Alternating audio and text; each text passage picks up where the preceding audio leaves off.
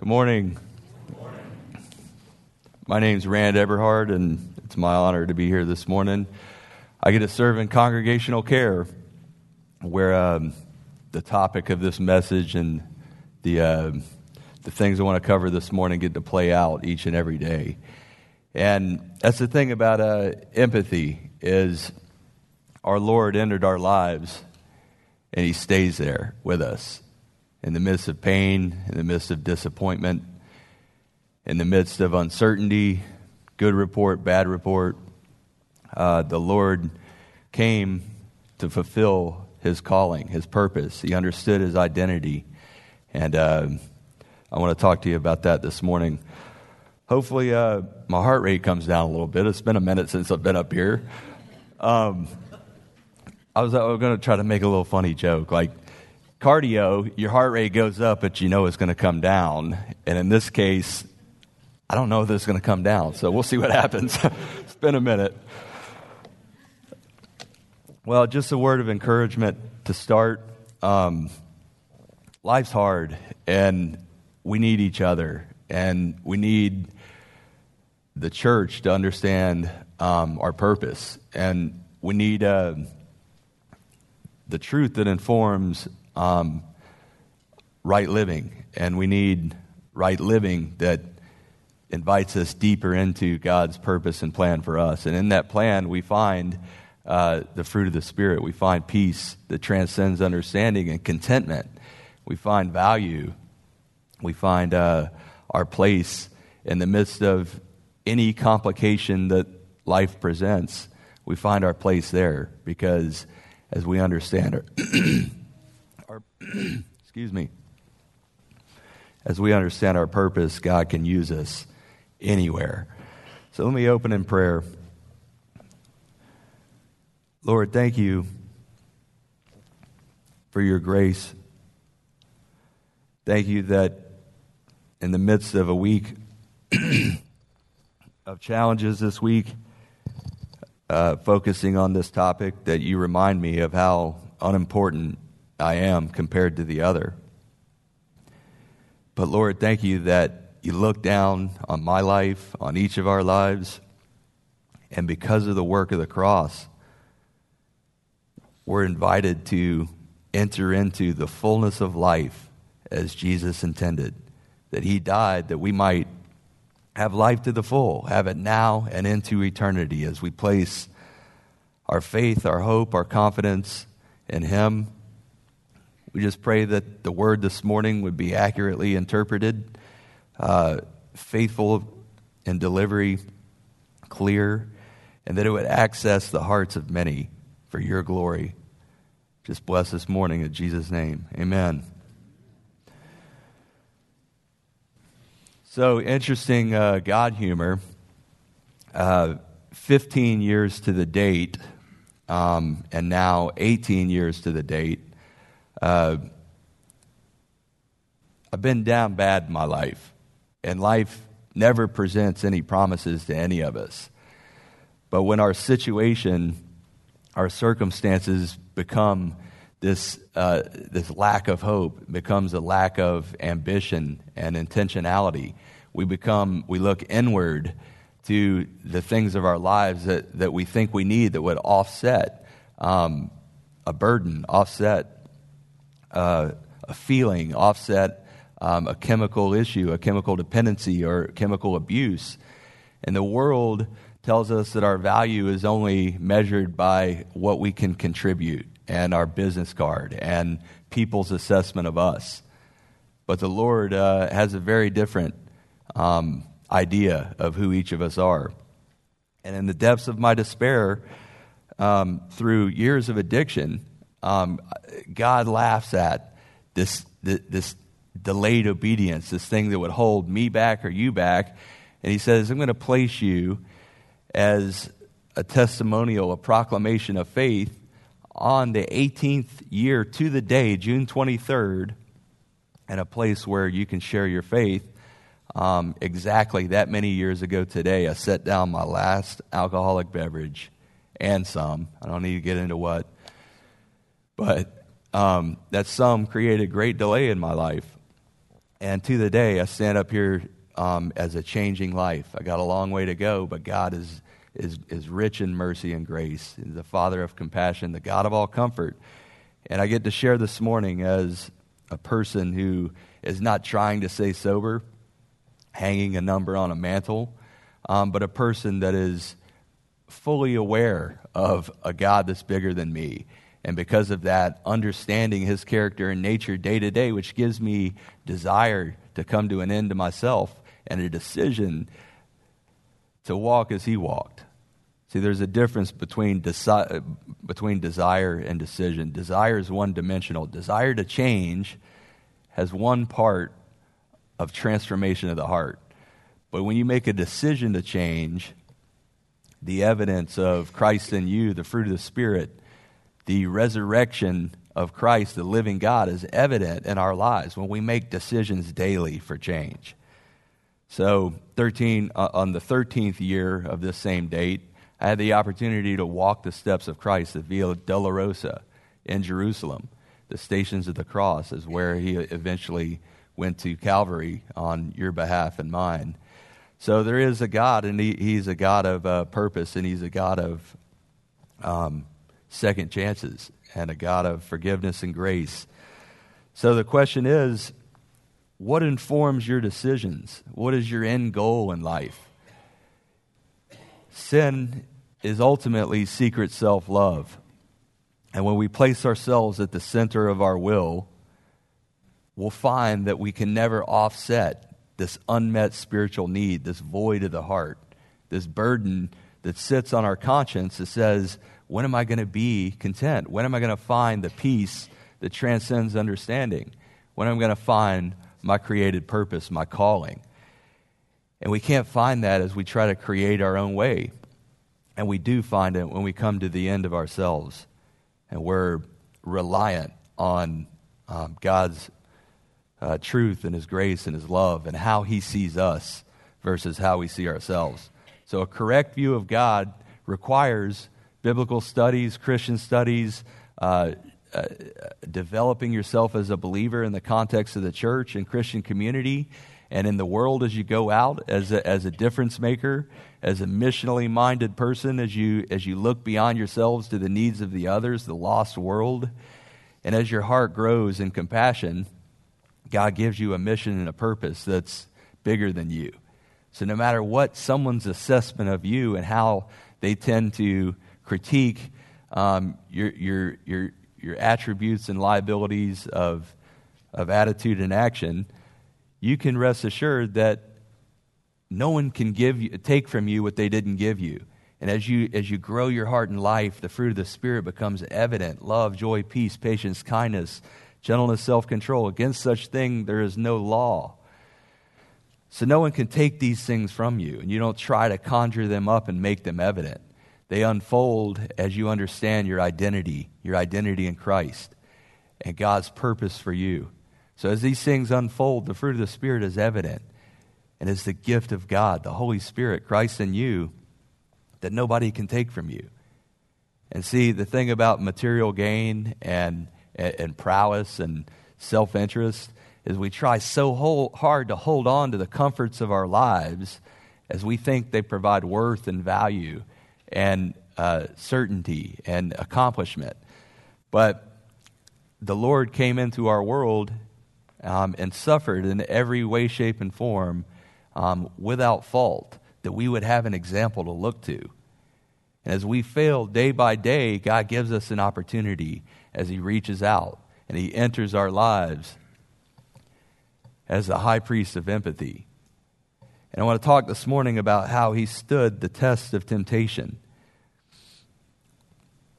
The root of pleasure is an unmet spiritual need. The root of a, a, a life motivated by selfish gain and pleasure is um, an unmet spiritual need. So, what is it that we have this, this ambition for? What is it that we aimlessly wander about in life trying to find something that fits uh, this very complicated mold that we've created that we think leads to, to contentment and peace and value in the world? So, what happens is when we enter into life apart from the Lord, we, we experience what I call the cycle of despair, the cycle of shame. And it, it compounds and it builds. And then we have uh, an incorrect view of ourselves and others around us. But God has given us the ability to look to Him, to study His Scripture, to understand His purpose and, and how He lived, that we might model that. So, the life of Matthew is this Jesus gave Matthew a new way of life, a new belonging. He was now an accepted person. As a tax collector, Matthew was very much disliked in the ancient world. But God gave him a new identity and a new purpose, and he followed the Lord and carefully recorded everything that he observed. Building into this chapter, in verse uh, chapter 4, we see the birth of the Savior. King Herod s- sets out to kill Christ. Joseph escapes to Egypt. He mo- uh, moves to Galilee to a town called Nazareth, and we're all familiar with that. In chapter 3, very important uh, information informing what happens in chapter 4. Jesus was baptized by John. And we find the first accounts of Jesus' adult ministry in the gospel is unveiled. From his baptism to execution, Jesus stays low and he remains there at our level, identifying with us at every point, becoming one with us in our humanity, while being at one with the Heavenly Father. So, a way to remember uh, the, the idea of atonement is at one. And through the atonement, we're made one with Christ. The, the penalty that he paid on the cross, we are invited to be at one, to be unified with uh, the living God, and to have a unique purpose on our lives that goes beyond uh, circumstances. And see, that's the thing about passion is you can't teach passion, um, but have to becomes want to where there is passion. So a lot of people look at the things of God and say, I don't really know if that's going to work for me, or I tried that, or um, I don't really feel or think um, in, those, in those ways. But the thing about uh, Miss McNair, as you, as you well saw there, in the midst of tragedy, in the midst of reoccurring disappointment, there's a heart that is surrendered and available to the goodness of God, a faith that's unwavering. Um, and that's what God wants for you this morning. And for each of us. The story that transitions from a moment of glory and victory in the, re- in the baptism of Christ is then met with a test that reveals the Lord's mission and certainty around the Father's plans. Um, baptism, temptation, ministry, Jesus' ministry, the cross, and the risen God is, is the gospel as we know it. Jesus not only wants to show us his ministry, and Matthew uh, accounts for that, but he intends to show us our ministry. The meaning of life is for us to find our calling under the lordship of Jesus Christ. So, do we try to manage our sin, or do we, when confronted with temptation, think and respond with the power of the living word? And that's what happens in this text. And I'm, I'm going to read Matthew 4 1 through 11. Then Jesus was led up by the Spirit into the wilderness to be tempted by the devil. And after fasting 40 days and 40 nights, he was hungry. And the tempter came to him and said, If you are the Son of God, command these stones to become loaves of bread.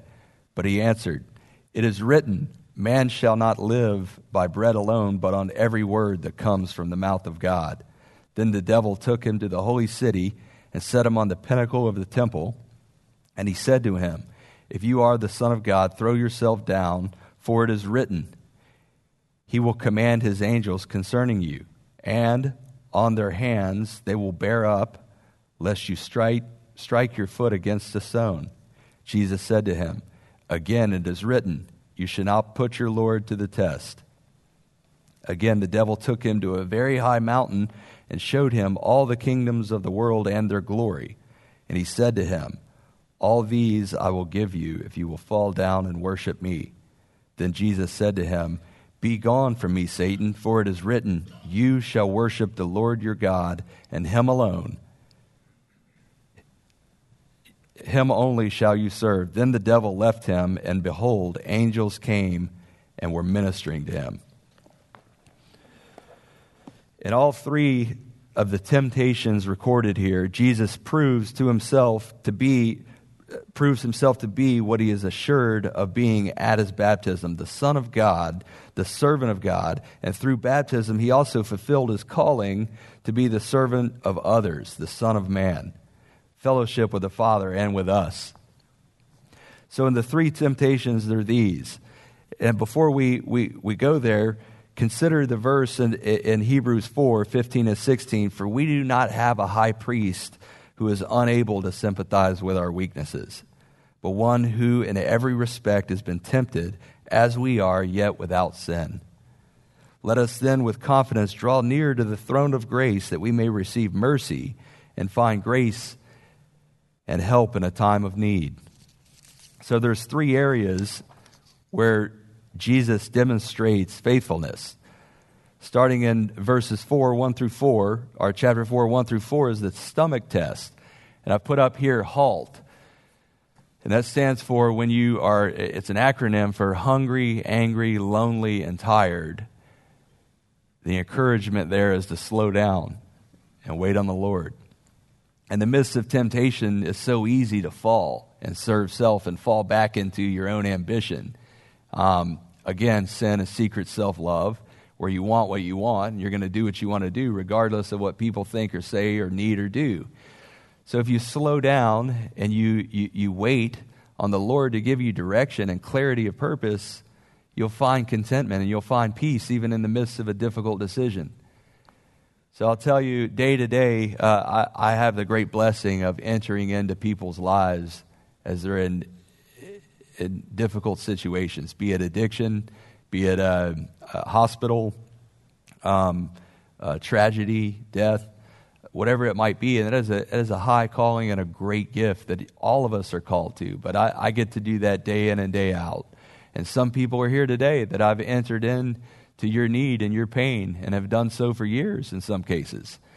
And that's the greatest gift that we um, are invited to experience in our lives is to be the presence of hope in the midst of despair. When someone is caught up in, in brokenness and uncertainty, um, and you enter into that place and you just remind them that God is faithful and He is the high priest of empathy and He never leaves. And we're invited to do that day to day for one another. So Jesus is led and the stomach test by the Spirit into the wilderness to be tempted. He's led by the Spirit into the wilderness to be tempted by the devil. So the Holy Spirit does not lead Jesus specifically into temptation, but into the wilderness to be tempted. To disarm the enemy, he had to demonstrate himself to be faithful in the midst of challenge, in the midst of a weakness, in the midst of desperation, feeling his humanity, feeling hunger, knowing that um, he needed bread to survive and ultimately fulfill the ministry of the cross. And he was willing to do whatever it took, including fasting 40 days and 40 nights. And the enemy comes to him at a weak, at a weakness in his, his physical man and tempts him. So we can learn from that that each of us, every believer, can draw upon the loving power of God and agree with the finished work of the cross. And that's what Jesus does in this case. After 40 days and 40 nights of fasting, uh, we, can look, we can think back to Adam. The first Adam had been tested and found wanting yet more. He failed in his ability to sustain the perfect life. The second Adam, Jesus Christ himself, is now tested and found faithful. So, where one man's obedience under temptation made all sinners, now another man's obedience under temptation is effective for the righteousness of all. In verse 3, the tempter came to him and said, If you really are the Son of God, tell these stones to become bread. See, doubt is a lever of temptation. And human nature lives in doubt of God's reality because it wants to.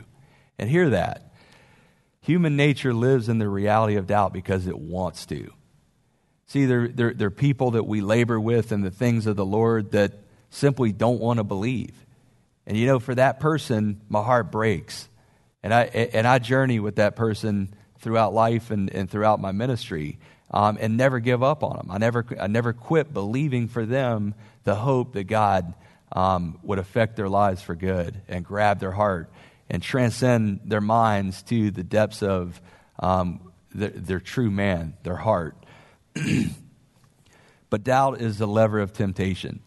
And where you find justification falling into a lifestyle or an attitude or a self righteousness or any form of defense mechanism, you probably have doubt closely related to that area. So, the truth about you is what God says, regardless of your emotions, regardless of your circumstances. And as you understand, the emphasis of this entire message is identity and purpose. As you understand your created purpose, um, the happiest, most productive person goes about understanding God's purpose for you. And the Lord understood that. And he understood his identity, that he was, he was sent to earth to die, having lived a perfect life and die for each of us. And that's a, a gospel truth that we need to be reminded of all the time. That it wasn't just this historical event that is great to give you some concept of a worldview, but it's a living God, as Miss McNair beautifully proclaimed. It's a living God that gives us um, the fruit of the Spirit. It's a living God that gives us the purpose and the mission and the passion to carry it out. So, the enemy's voice how can you claim to be the child of God if you are struggling? And that's, that's the enemy's voice that we hear, the self talk that says, if you really have this faith, then how come you don't feel better or think better? How come you deal with depression? Or how come you deal with uh, uh, anger or addiction or any form of uh, a struggle? And the voice of the Lord says, You are my child. You are created with a purpose to surrender your lives and be about the kingdom of God and be a person of reconciliation that would go out and make a difference, to carry the presence of the Lord into uh, those in despair and to, and to stand there with them with empathy. So, trust in God's word leads to great transformation. You can't argue a changed life. The blind see. The woman at the well goes and testifies of what she experienced through the living Lord. Miss McNair, my life, your life. You can't argue a changed life. When people want to get uh, complicated around apologetics or want to want to justify uh, a, a reason for skepticism or doubt, your life lived in front of them is the greatest indication of Christ in you. Righteousness, holiness, compassion, love, the things that just don't make sense in the natural man. They don't make sense in the flesh. But you, you want to forgive. You want to engage people in their brokenness because you're compelled by the work of God in your life to be that kind of person. And against that, you just can't argue. And people want to minimize and rationalize and justify an attitude or a shortcoming. But the love of a father in this, in this account, the love of my dad who never gave up on me in the midst of my despair, in the midst of uncertainty, um, is an example of faith lived out and a faith that's transformative. So Jesus answered, It is written, Man shall not live on bread alone, but on every word that comes from the mouth of God. So maybe there's a difference between reading the word and studying the text a little bit, memorizing some scripture, versus laboring in the word and hungering and thirsting for righteousness. See, the, the baptism, the temptations are followed by the, the Beatitudes and followed by the, the, the teachings that transform the world. So Jesus entered into these, these stressors and was able to overcome the stomach test, recognizing that physical sustenance was important, but not as eternally significant as the living Word of God, which he quotes Deuteronomy and looks back twice to indicate the faithfulness of God in His Word. The second test is the Scripture test.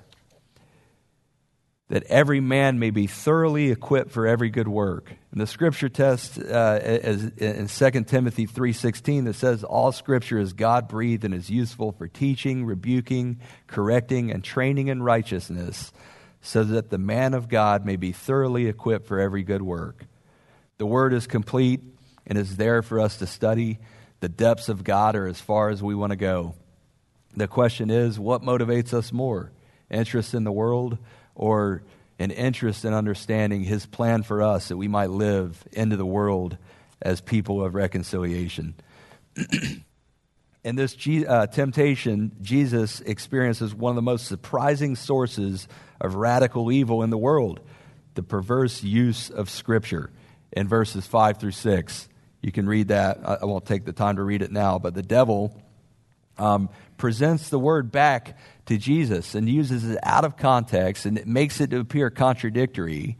And what a sad situation that is that that happened um, in his time and happens in our day as well. As people craft the word to fit their context, their attitude, their actions, their, um, their particular uh, uh, theology or, or, doctrine, whatever it may be, they create um, something that justifies a continuation of an, an absence of correct, a correct view of Scripture.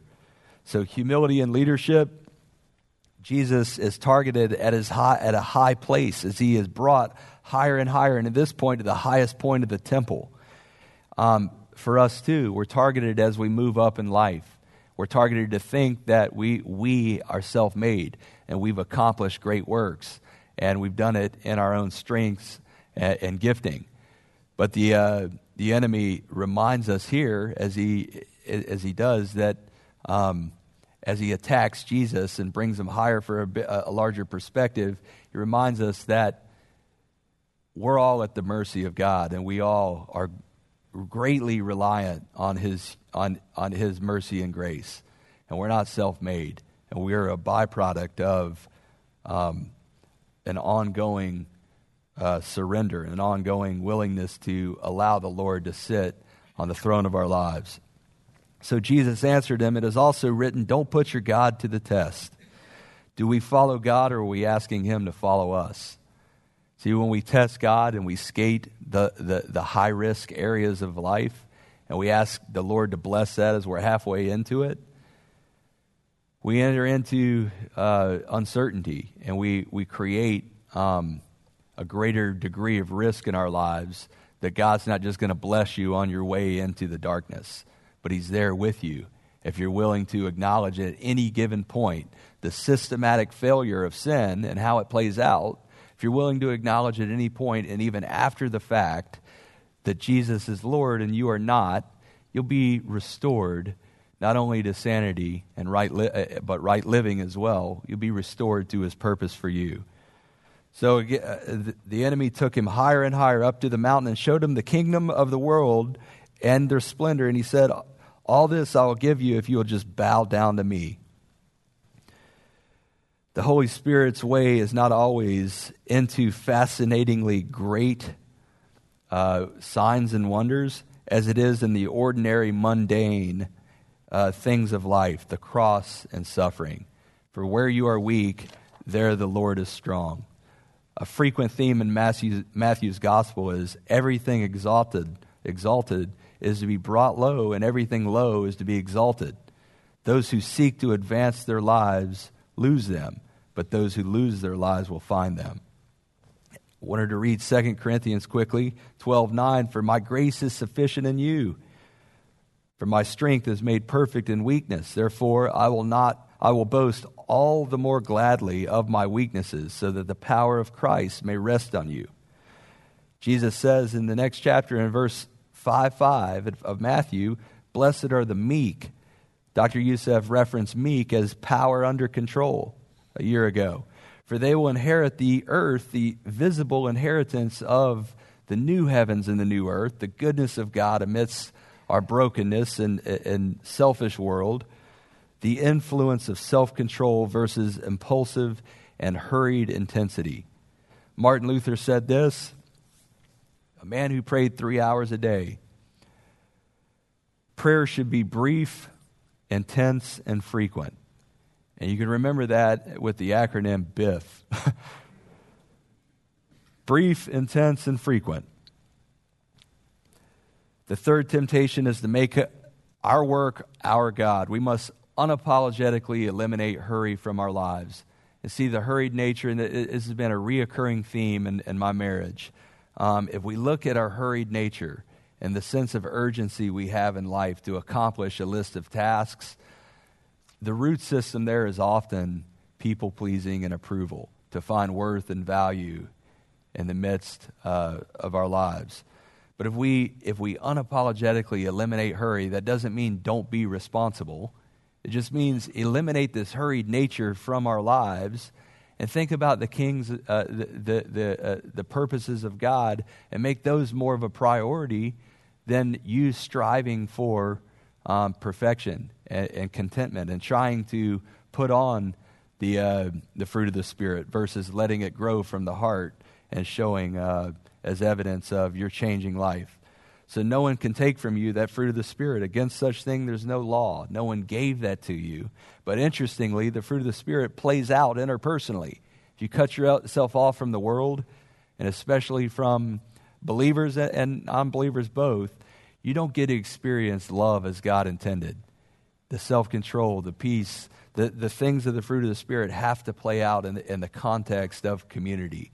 So make sure that you don't cut yourself off. Um, and your pursuit of God.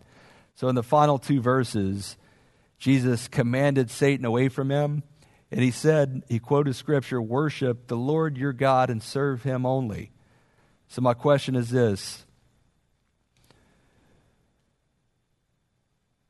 Who or what are you serving?